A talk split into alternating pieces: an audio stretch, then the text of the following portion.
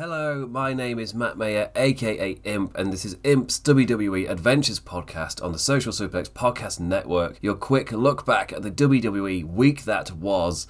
And finally, what a week it was. I'm finally back, and my voice is still not 100%. I was like, oh, maybe I could get through quite a bit of a recording without my voice going a bit raspy, but nope, 20 seconds in. So hopefully we'll see how it goes. I do apologise for the quality of my voice. I really didn't want to miss last week, but quite genuinely, I kept putting it off because CM Punk happened, because I felt well enough to be up for Survivor Series, and I did all of that stuff. Then when CM Punk happened, I was like, oh, I can't wait for Wednesday and Thursday. But then it got to Wednesday, I sounded like a bear trying to speak English. Like, my voice was so good, like, just grizzly and haggard. It's just like I sounded so bad. As you can tell, this is a week later, so I'm getting there.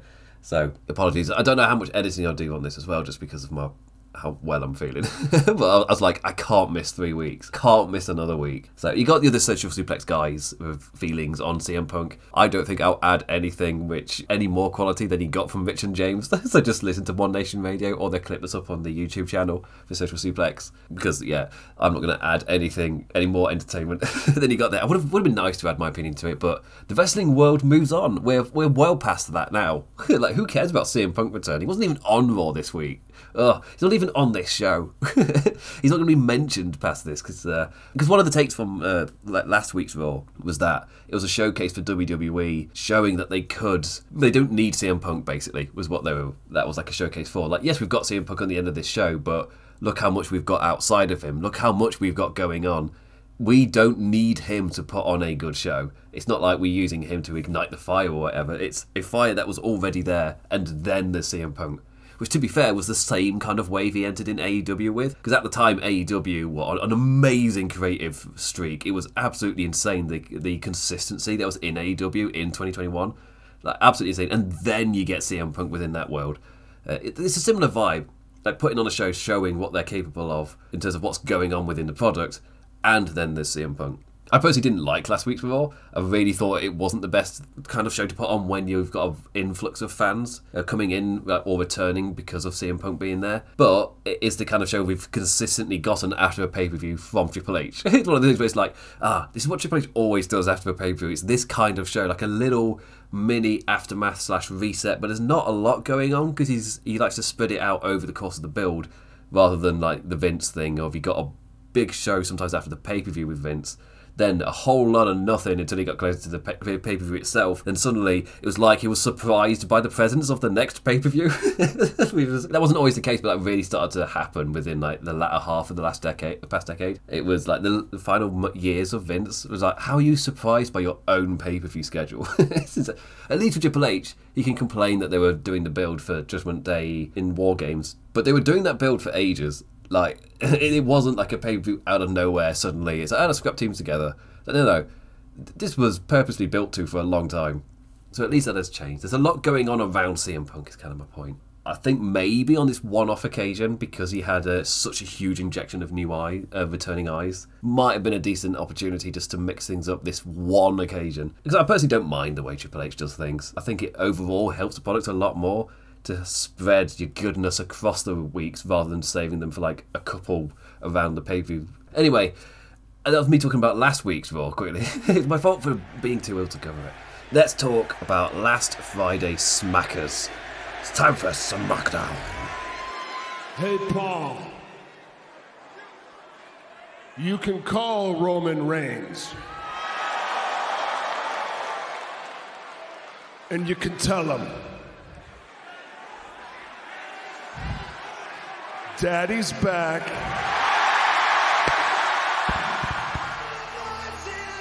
My name is Randy Pandy. The ladies find me Andy. But who would he sign for? It's Randy Orton on SmackDown. Randy Pandy over here on SmackDown after his match on Monday Night Raw. They're doing a little tease of who's he going to sign for. It's like, but he's on SmackDown. He's talked about the Bloodline being his main goal, and he settled his beef with Jey Uso relatively quickly. And I was kind of, at the time, I was like, I don't know if I'm a super fan of Randy Orton just having a chat with Jey Uso backstage, and that's absolutely fine when any interaction with the rest of the Bloodline is going to be there. His logic being, well, if you're not in the bloodline and you've left them behind, then I've got no beef with you. I think mostly it works when you mirror that against Drew McIntyre, who cannot let it go. And Randy Orton's like, no, I'm going to let it go. For the good of what I want to achieve, I'm happy just to let this drop. You know what? I started speaking like that was a negative, and then within me talking about it, completely changed my own mind. It's like, no, actually, it's a positive, because we are getting a different character doing that thing of not being able to drop it, and being angry with every member of the bloodline in Drew McIntyre. That's perfectly fine then for me to have another character not be as stuck on go for that one thing. It's like, no, Randy Orton doesn't have to be driven to take out every member of the of the bloodline. Proof I'm still ill. It was a nightmare writing notes. As I'm trying to write notes doing this, my brain is just so not working right that I'm constantly writing the incorrect words. So that's going to happen across this. We'll see how much of that gets out of the edit. I'll probably end up keeping in the funny ones that make me look bad, because I'm my own worst enemy when it comes to an editor. I'm like, that sounds funny. You sound like an idiot. That's staying in. So screw you, future Matt. Screw you. But yeah, with Randy Orton, because we have got Drew McIntyre being that guy who is zoning in on what the bloodline did to him, I'm perfectly fine for Randy Orton to not be that same character. I'm perfectly fine for someone else to tackle it differently. Makes sense. But then when you pair what happened with Raw on SmackDown, where Randy Orton now, he signs with SmackDown, he's not going to be on Raw, he's not going to interact with Jey Uso. I'm like, you know what? I keep looking at WWE and accidentally analysing it through the Vince lens of being like, oh, I didn't really like how he settled that thing with Jey Uso over that. Oh, okay, whatever. But then you watch SmackDown, I was like, oh wait, no, that was because they knew he was signing for SmackDown. So they closed off that storyline, they got that beat settled so people aren't kind of wondering or thinking about it. So that Randy Orton can just move on to SmackDown and it not be that big of an issue. You know, that was actually a decent little setup to let you know he's moving on. When he quite literally tells Jey Uso he's happy to move on. It was right there in front of my face. And there I am, stuck on my bloody Vince-isms. My Vince world of writing and booking. He's like, no, I'm an idiot. That was them saying he's going to be moving to SmackDown. He's just settling his beefs, stuff that's left over from a Night Raw. Then he's going to move over to Smackers. And that he did with Nick Aldis and Adam Pearce both talking over each other, trying to vie for their Randy Pandy. When Randy Orton is then heavily hinting he's going to sign for SmackDown. But the Bloodline don't want no RKOs on Smackers. Out they come to put an end to that. LA Knight making the yeah save. Yeah to Jimmy. Yeah to Solo. Jimmy all alone in the ring. RKO to the Uso. And Randy signs for Smackers to get him some bloodline vengeance. End of the show saying, hey, Paul, you can call Roman Reigns. You can tell him, Daddy's back. And, oh, they're really good with that, aren't they? Okay, all right. This wasn't just like a one-off thing because he was specifically talking to Ray Ripley. He's like, oh, this is going to be a T-shirt, isn't it? Oh, we're getting a Daddy's back T-shirt for RKO. Yeah, I'm predicting it now. Within time, it won't be long because we've got Randy Orton's Daddy's back stuff. But yeah, I'm assuming this is them building that for the Royal Rumble to do Randy Orton versus Roman Reigns. Just like on Monday Night Raw, they're building Drew McIntyre, Seth Rollins for the Royal Rumble. They're just going with that much longer build. This is like week one of doing this. And both guys are perfectly fine because they don't need the Rumble to be elevated or anything. They're not like desperate for any of that. They're believable challengers, which Roman's not had, which Roman kind of struggles with at the moment. The last one with LA Knight was used to elevate Knight rather than a already top guy going for him and being a genuine challenger. Jey Uso also someone else being elevated rather than a genuine challenger. As we saw on Monday Night Raw this week, which I'll get to, it felt like they're at this point now where Jey Uso really is being cemented as a main event guy. And that's kind of my proof that means on SmackDown when he challenged Roman Reigns, he was never a challenger where it's realistic he was going to beat him. But he was someone who massively benefited from that huge stage, just like LA Knight did in Saudi Arabia. But anyway, so Randy Orton on SmackDown, we've got that storyline going with the bloodline forward. And I mean, it's the first week, it's like a little setup for what's to come. There's not like a lot there at the moment. It's more of you look at the pieces and the kind of dynamic of it at the moment, which was my main complaint of like Vince era, like especially Vince era Survivor Series matches where there was no reason, there was nothing really being competed for. Once Survivor Series had finished, like it just wasn't really mentioned. Maybe like the week of on the winners show, and that was about it. Somebody's get reelings from the losers actually, so it wouldn't be that's it. But you know, like past the week of, it wasn't really a lot talked about with those shows, and you just move on. Whilst in this era, it's like, yep, stop marking it with Vinceism stuff. They're clearly building a lot of things. The matches have consequences. There's actual meaning behind this stuff happening. Yeah. The main point of that little tangent, which may or may not stay in, was that Randy Orton is being built up. There's not a lot of pieces here, but looking at what's there, you know what? I'm all for it, especially as a Royal Rumble challenger, a relatively serious guy who, surprisingly, Roman hasn't faced yet. I say surprisingly, it's because he was in the RKO Road stuff at the time. Then the massive 18-month injury suddenly means Roman Reigns has got a fresh contender and a top guy at that, which is really useful right about now, especially when he needs some momentum to carry him through that WrestleMania season as the rest of the stuff builds. It's like, oh, Randy Orton returning is like a godsend for that. Such a huge little thing. We'll see how the interactions go over the course of it. It doesn't really feel like a guy that's going to be testing any bloodline waters, but he's somebody who'll keep momentum going. Anyway, elsewhere on the show, where's our Bayley, Damage Control, and not keeping our girl in the loop? Damn DMG Control. But yeah, short on both of them to Dum Control. Bianca versus Kyrie was later in the show. Bayley asked to not join them at ringside. But why? Yeah, it's playing off the exact thing that we thought they would be. Where at War Games, Bayley was the MVP. And all of this was put again to you on commentary. Because that's my normal rule with WWE. It's one of the kind of carryovers from the Vince era is there's the one story that you can tell visually, but sometimes you can accidentally read into that. So if you ever want to know what the genuine stories they're trying to tell or what they're going with, just listen to the commentary. They tell you. They make sure that everybody is able to keep up exactly with what these storylines are. You don't need to watch the product and know for yourself. It is told at you, so you cannot miss it. But yeah, the main story here being that Bayley was the MVP of the match, but ended up losing. I love the idea of Bayley making all of those saves, but when it came to it being her turn to be the one on the back, there was no one to save her. And I like that idea. And Damage Control kind of going for themselves with that clear thing of they don't want her in the group, but they're not just going to kick her out. They've got a use for her at the moment. And once that use is over, she's immediately going to be gone. It's like every member in the group has already clocked this.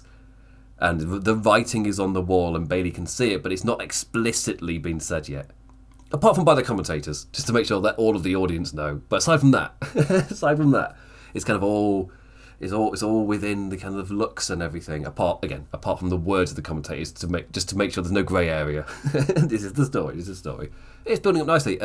Kyrie losing to Bianca after the interference stuff was kind of matched up with Shotzi and Charlotte Flair.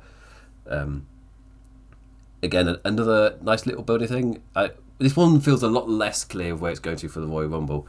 But I like it at the moment. I like it. It's probably Charlotte Flair. Normally it is with this stuff. But yeah, I wouldn't be surprised if we somewhat built some kind of Horseman thing. Just because you've already aligned Bayley with them, but you got Charlotte Flair and Bayley slowly getting back onto the same side through this one. Yeah, I don't know where... Yeah, again, they haven't got the people to do it because one of the Horsemen is currently not in the company. You know, things can change. It's a different WWE now. The Mercedes Moné that left WWE, it's not the same WWE and it's not the same Mercedes Moné, to be fair. Quite a bit has changed in a really good way for both parties. I'll see what they're going to do. They don't need to do a Horsewoman thing. It just felt like we got one aligning force. It kind of makes natural sense that another force would align against them. Either some form of big stage or like a WrestleMania season run in a good way, because there's actual stuff set up. There's many ways it can take at the moment. It's early days, like the Randy Orton thing, where it's so early on, there's been so few interactions, there's just little dynamics being set up. It could go in any way. Speaking of Logan Paul and Kevin Owens, and there's a tournament to decide the next US title contender. Santos Escobar, Dragon Lee, Karrion Kross, Bobby Lee Lashes, and NXT superstar Austin Theory, Grayson Waller, and of course Kevin Owens. KO knocking down Theory with a single strike, which is kind of playing off of Logan Paul's boxing stuff that he was going on about. Logan Paul's not the only one with a good right hand, says commentary. Ha! Wanker. And yeah, it's just setting up the tournament. They all have a little scuffle. The tournament's going to start. Tournaments are cool. I like tournaments. And that kind of that's also like kind of naturally leads on to the what's happening over the course of this week with people, some people on Twitter reacting to the tournament that's happening in AEW, the Continental Classic, and reacting to it as if it's like a really complex equation they need to figure out. Like, what is this? I can happily say that nobody in my Twitter's like circle or sphere has been like that. I just saw people just like, click on the AEW post about this and just read the comments. And I was like, okay, I'll have a look. And I was like, you would think they posted the equation for Higgs boson. Like, why are they freaking out so much? It generally, I struggled at first to see it as not just bad faith posting, like not even attempting to just look at it, just seeing a thing and blankly going, this is way too complex. It's like, no, if you took more than 1 second to look at this, you know it's just a standard table. There's nothing crazy about this at all. In fact, they've simplified it. Look at, I can't remember who it was. Somebody was posting, and if somebody was posting about the version of a New Japan table that they used for the G1 Climax, and somebody replied just like, imagine having to explain what triangle means to these people. It's like, good point. AEW have simplified this as much as they can, and it was never complex to begin with in the first place. I love the reactions to it, because it's one of the things where, because it's so simple, it just highlights either the bad faith or the stupidity of the person, or the best way to put it is it makes you look stupid saying that this is complicated, because it just so isn't. You are outing yourself, or you're making yourself look stupid. Just, I like that it just swung that way. It didn't really matter what side of the fence you landed on social media, as in like terms of, like the wrestling fandoms or whatever. Like everybody seemed to come together. That's in my Twitter sphere and being like, yeah, that's just a stupid take. It's blatantly just a simple table you see everywhere. It's not complicated. And if you're saying it is, you're being dim. I apologise. Anyway, Monday Night Raw. Let's go over it. I nearly, in my illness, I completely forgot. Like, I meant to do a nice little lead-in beat. So let's do one. Monday Night Raw. Into the face of Rollins. Rollins back to his feet. Oh, pedigree! He caught Uso with a pedigree. Baited in the spear, was a slight step ahead of it. And now Seth Rollins with a stop to main event Jey Uso and the cover. And Rollins retains in one hell. Seth freaking Rollins versus Jey. No yeet trademark, so that's dropped. Uso. Jey Uso really arriving as an established main event talent in this match. This was really fun. When I say I'd recommend watching it, it's on the good end. It's like a 3 out of 5 match, but it's entertaining. That's what a lot of WWE TV is. Like, they'll hit a certain point, but for me, this is like a good example of a 3 out of 5 match. It's exactly what I would want on my wrestling TV, because I don't want it. One of the problems for me for AEW is not saving enough of the huge, amazing matches for pay per view. They did a pretty good job for me this year with All Out. Just because of like having Kenny Omega, Takeshita, for example, on the show, like there was stuff that was built to which the matches themselves are such a high quality that this was stuff that they actually weren't getting on TV. WWE more, they'll deliver standard, then he gets the pay per view, and instead of it being 3 stars, sometimes that's why it hurts when you get like a 3.5 stars, like or something akin to what you normally get on TV, just without the adverts and a relatively better flow. It's like AEW somewhat trained me to expect like such high quality wrestling on the pay-per-view bit itself, which I guess is probably part of the reason for some having a certain reaction to the MJF run, just because like we've been given, as a fandom, we are conditioned by what we are given, and what we were given by AEW was to expect such a high, incredible standard of when it came to the wrestling on the pay-per-views. You can do your more entertainment-y stuff on the TV show to set stuff up, but when it came to the pay-per-view, the wrestling became the sole focus. And when you compare that to WWE, that's never been what they've done. They'd often promote like a storyline kind of finish, or like the confrontation being epic or whatever. But they never were a promotion to be like the matches themselves are gonna be so stellar that you have to buy the pay per view. That was WWE. That was AEW's realm. Yeah, but here, good example of what I want. This is if you're within the WWE bubble, going for that 3 out of 5 match, but in a really good way. This is what you do. Builds up both lads. They both come out of it looking great. And for me personally, the fact that it reflected and mirrored Drew's opener on the show added to it so much. It suddenly means there's so much more depth to it when you're watching these characters do what they do. Knowing that it's reflected by someone who's not even in the match just adds so much more to the story. It makes it feel so much grander. because it was the story of a challenger refusing to die, with Jey Uso again, challenging Seth Rollins for the title, mirroring Drew's opener against Sami. But compared to Drew, the champion didn't get the luxury of an injury presenting a weakness to take advantage of. And Jey Uso, suddenly that means that Seth Rollins has got to dig in deeper, as Jey Uso also refuses to die, just like Sami did against Drew, which is great because you both get to highlight Jey Uso. You got Sami to show that heart and refusal to die. You also got that seeing in Jey Uso as he goes for the title. Then you get the mirror of how Drew and Seth both reacted. Drew got that advantage of the injury and took advantage, so he got to show his kind of lack of empathy, which he's been with his new heel turn. And then Seth Rollins got to show his champion's ability to dig in deep and bring out that next final beat. Yeah, like character beat-wise, all of this is fantastic. It's setting things up amazingly. The storyline that's happening around it is building up really well. And the thing to cement it was Drew with the post-match attack, putting Jey Uso through the announcer's table, also throwing Seth about.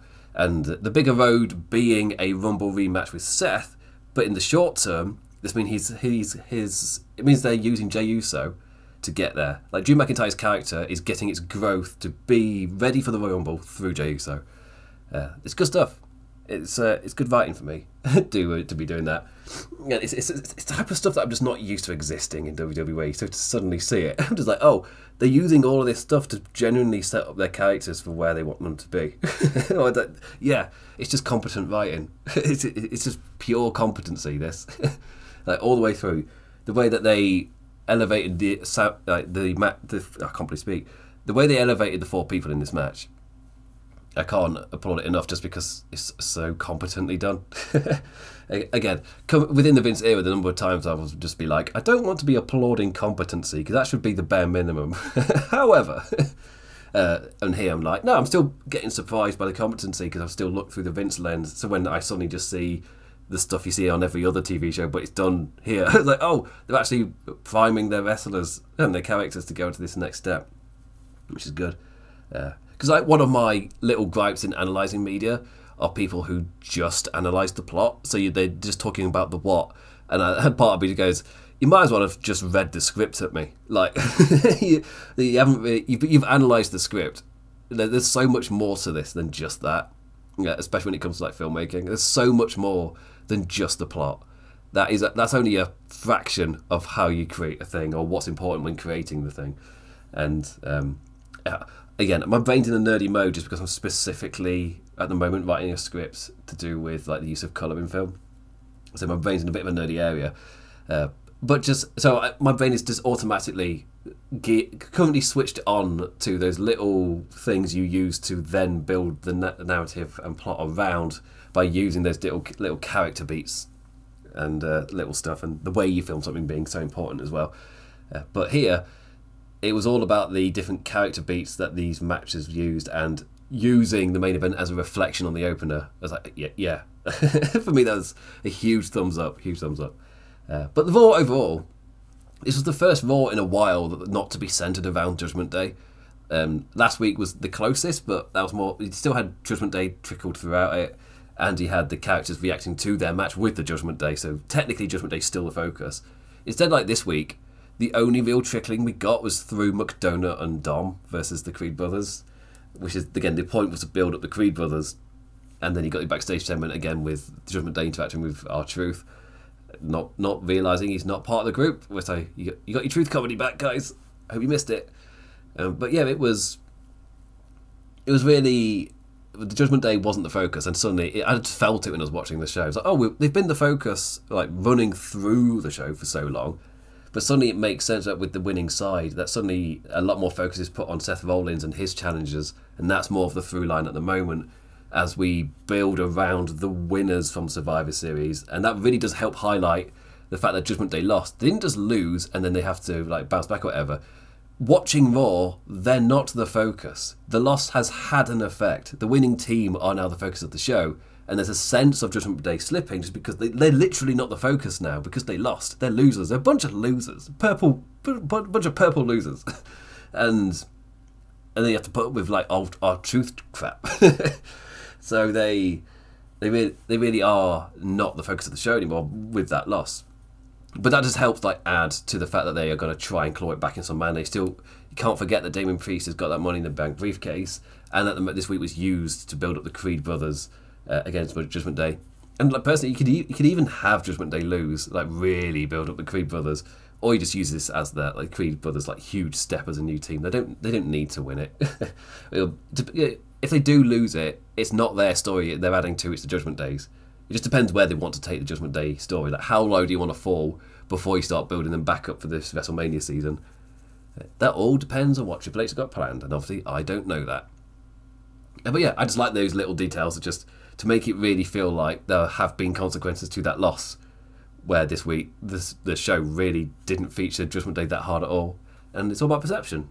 And that feeds into that perception just kind of subtly, which is just, it's just nice to see subtleness existing in WWE. Anyway, going with the show as well, it was Drew McIntyre's promo that kicked off the show, straight into Drew versus Sami, which was given the time to really grow. It wasn't your Vince era waste of time screwy finish. There's an entire story point to it, and as I said, the main event mirrored it as well, so it was all purposeful. A good physical offering, a strong job in showing Drew's new brutish heel physicality and Sami's undying heart, building to Sami's body giving up instead. Drew following up on his words to Seth last week, showing no remorse as he zoned in on Sami's weak knee. Commentary, as I was talking about earlier with SmackDown, really hammering in that Drew is clearly a changed man since Crown Jewel, showing none of that empathy. Sami, with his wobbly little Canadian knee, Drew immediately stares at it. You get the camera zoning on his face like, oh, I've seen that. And we've seen him seeing that. Immediately just chops him down, flies him with the Claymore, like no holding back. And after the break, and a bit of WWE's production order habits that they need to shake. Because it was meant to be, like, after the break, here's the aftermath of the match. Drew McIntyre's going to fight Sami Zayn as well. But we got, like, 2 or 3 different just nothing segments beforehand. Like, little promotional bits, commentary talking about a completely different subject. Then you switch over to this. It's like, I'm not a fan of the... I don't know if apoplectic is the word. I'm not a fan of the production that jumps around. Like, you have a wrestler walking out before the ad break, and when you return, you have you'll have like an interview, you have the commentary talking about something, you have a promotion for something, then you get back to the match of the wrestlers that walked out before the break. It's like, no. Just, and the worst part is, in terms of, like, time management, with a lot better just scheduling of what's happening throughout the show, you will find so much more time to give matches to, which is part of my critique for AEW when it comes to the women not having a lot of time. Just better organisation of the show. You'll just find time automatically. And with WWE, it's these portions where I'm just like, if you completely changed how you're doing this, you will find time for the for the actual wrestling. You will find that time for the women. It will be there. You just need to reorder whatever this is here. I guess the idea is, if it's on focus and jumping about like that, there's technically no downtime or whatever. But for me, it feels unfocused in a negative way, rather than... Because when you then go back to the wrestler, in terms of, like, the momentum of a show and keeping me watching, because I have been questioning myself, like, why when I'm watching Monday Night Raw does it always feel like it's outstayed its welcome? Like, before it gets to the main event, I'm done with the show. I kind of want it to end. Whilst I don't get that often with SmackDown, so even though they've got the same production, why does that really happen? And I guess the answer is, this style of production is perfectly fine for a 2-hour show, or like 1 hour 20 when you take away all the adverts.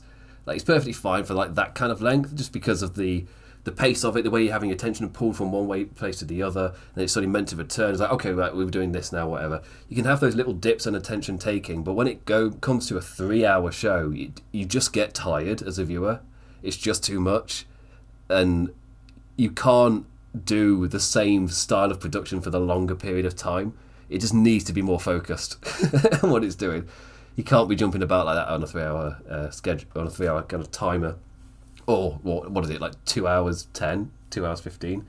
When you take away the adverts, yeah, it's too much. But that's the WWE style production, so I'm not going to change it. I'm just trying to question, why do I get so tired in one and not the other? And a part of me is like, it's not just the fact that it's longer, it's what are they doing with it? Why am I getting tired of it? And I feel like a lot of that is the attention drawing away and the refocusing, especially around the ad breaks. I think that's part of it. Being being led down one path for one thing and then having your attention diverted and then be like, okay, here we are back to this other thing. In terms of like my attentiveness to the show, I'm having to refine my investment at that point because you've pulled me out of it. I then got to get reinvested again. And over the course of 3 hours, that just... you're going to get less and less ability to do that. So yeah. That said, this Monday Night Raw was absolutely loved by the people. If you go into cage match, it's on like a 9 point something. Like they really, when it comes to the standard of Monday Night Raw, they really enjoyed this Raw, and I was like I didn't feel it to be any different. It showed competency. It was competently put together, and I love the bookending of certain things. But within the middle, it's still got the same pacing problems that Monday Night Raw's had since the Vince era. The same pacing problems are all still there. It's not as bad as the Vince era, but they're still there, especially this wonky production stuff. They're habits that, for me, need to be broken. And again, reorganising it and sorting your time out better, you will find time for other things, which you maybe had to cut. So that's good. Anyway, do I mention that Baszler suplexing Nia's arse onto her own face? Well, I guess I have now. So yeah, that was the thing. Also, somebody put the tweet out there of Nia Jax mucking up the... where Rikishi... Stinkface, there we go. Nia Jax somehow mucked up the Stinkface, charging into the corner, and then Shayna Baszler's kind of head to the side after the bounce of the turnbuckle, and Nia Jax doesn't make sure that Shayna's head's in the right place for the move to work. She just starts wiggling a butt like Rikishi would do. I was like, no, you just need that second just to make sure everything's lined up correctly. Otherwise, you look like a moron.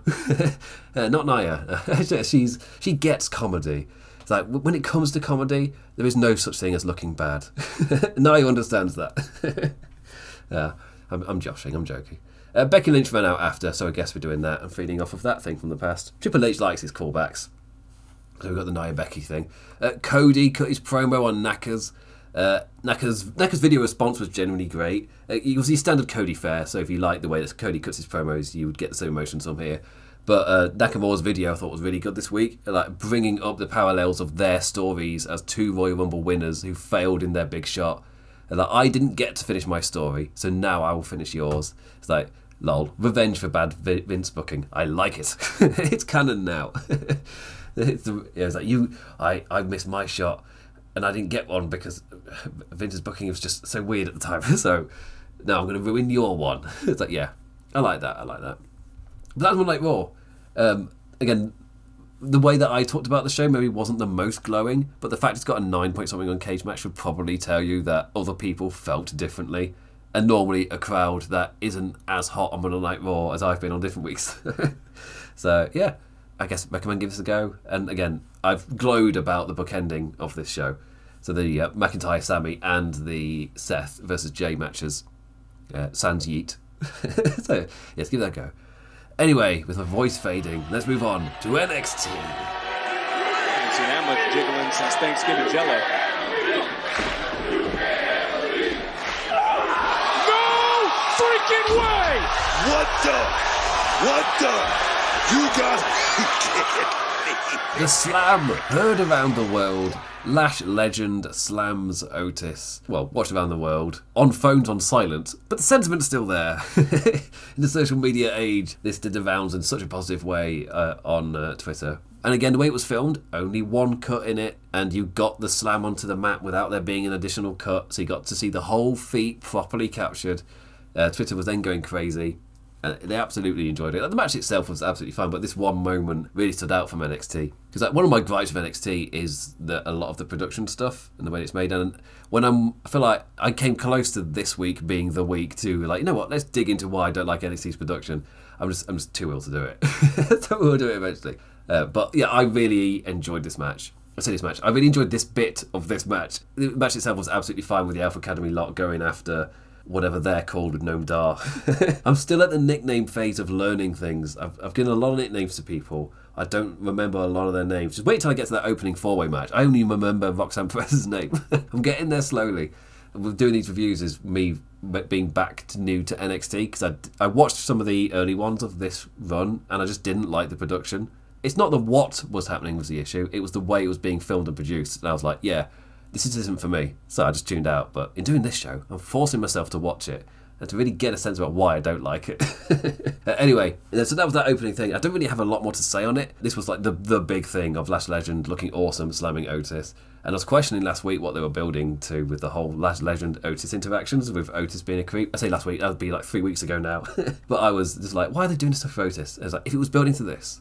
This was a genuinely great moment, which does a lot for Lash Legend as well, going into the Deadline stuff. So good for her. In terms of like the rest of the show, there was just like lots of little bits just to do like little notes on. Like one of them was the reaction I had when we're watching the backstage segment with Axiom and Nathan Fraser. And I was like, what I love about NXT is it's a show where a guy like Axiom, who's dressed in a mask and a full suit, has the exact same dialogue and filming presentation as any other lad. I love that. He says there's something about NXT which highlights a lot of the issues I've got with WWE production. And I was like, you've got your guy, like, who's got the mask like Axiom does, the way that he will speak through the mask, and he's got a full suit. And he talks to Nathan Fraser just like any other lad would do in like just a room, and the way that it's filmed. And I'm just like, you know, this isn't normal, right? And the fact it's just treated and presented like any normal conversation, and there's like, okay, then we'll get to the match later. I appreciate it. Anyway, they opened with a fun four-way. The country won. I've forgotten her name. Henley? Let's go with that. Pretty certain it is something Henley. I've just forgotten it. I'm at the nickname phase of learning names. Unless I know them already, like not Roxanne Perez, because I'm a nerd. But yeah, it was a fun four-way. I feel like it's the same for both four ways. They're relatively fun. This one had the more accepted finish because there were a few people in the NXT crowd was like, for the men's one. But this was, and I'll tell you why, it's because a lot of the other characters had storylines going into this match. So there's things outside of this match and outside of these little Deadline builds, which the fans will automatically have investment in those characters because they've been getting TV time, they've been told to care about certain characters. Tyler Bate was not one of those. So when he wins, it's just kind of like, oh, in terms of like momentum on the show and of who you've been conditioning your viewers to care about, Tyler Bate was not one of those people. So it's, you can do that with wrestling sometimes, like throw that curveball of someone like him winning. But yeah, everyone else got other stuff going on. So yeah, whatever. It's viewership conditioning. Sometimes WWE, it's been a lot more competent under Vince, but in NXT you see a lot of those gripes still existing. Also, Wes, who won the women's one? Oh yeah, Henley won. Wes Lee's emotional promo, out injured again, this time for 8 to 12 months at least for back surgery. Like genuinely, I don't feel like a nerve issue or whatever, that's what Booker talked about. For 8 to 12 months is pretty sucky, so get well soon, Wesley. Dom out leading into setting up the Deadline replacement match. And I was like, oh, hey, Ray. He's going to be in the corner of Wesley's replacement, Dragon Lee. So who's returning from his hot streak on SmackDown when doing everything they can to make him look as awesome as possible, and now they've had Ray giving him that torch of he's the future of lucha wrestling. And we've seen it in WWE. Have they finally found their guy? Like, he's talented enough to do it. They just need to get the presentation right and the way that they tell you, the audience member, to be invested in Dragon Lee. Because they've been giving him some showcase matches and it's slowly starting to happen. You've been getting those Dragon Lee chants in those matches. You just need to keep that going. Just keep telling the audience. You don't need to keep giving him like matches every single week. You just need to keep reinforcing to the audience that they're meant to care about this character. Yeah, don't be dropping him down to like mid-card or in a random tag or whatever. Just keep building him the way you are. And the audience will shift. They will start to care about this character. It's what Vince misunderstood was all about with the line of you don't like what you think you like what I tell you you like. It's like, that's how television works. You condition the audience by presenting it in a way where you're essentially telling them who they're meant to care about. The cool thing with wrestling is sometimes a wrestling audience can say, no, we don't really care about this. It happens in TV show or like stuff all the time as well. They see a new character introduced in a certain way, and the fans on social media, especially nowadays, will just react with, yeah, I'm not invested in that character. Like, it happens sometimes. With wrestling, they tell you in real time, and that's a huge kind of shift. I like that. Anyway, Dragon Lee's back. That's a little tangent. And Nikita Lyons is back. So get ready for Twitter to be confused again. But she's so right-wing. How am I meant to feel about this? Good luck wrapping your heads around that, Twitter. Anyway, and that's the end of the review. This is easily my shortest record time in a little while, but we'll see how much editing I'm actually able to do. So that's probably a good thing. It might end up being the longest video I've released. Just because of that. Anyway, Thank you for liking, engaging in any form, any manner. Always appreciated, never take it for granted. I'm going to rest my voice for a week and return to you the next one. Apologies for not releasing anything for 2 weeks, but hopefully you can hear why. Yeah, it's like, this is me on the better end of this illness. So hopefully I'm better again this time next week. Ho-ho, Merry Christmas. I'm recording this with Santa behind my microphone and with Christmas lights around my monitor. So if you're somebody who doesn't like stuff around your screens, or like front of your TVs or things, my recording situation at the moment would be your nightmare. But suck it, I love Christmas.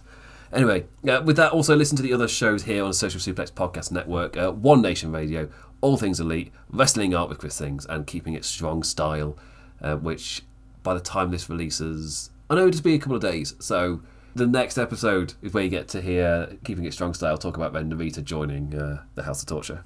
He's a hot boy now. He's a hot boy. Perfectly timed with the House of the Dragon Series 2 trailer coming out. You got to get that hot D. With that, I bid you adieu. Adios.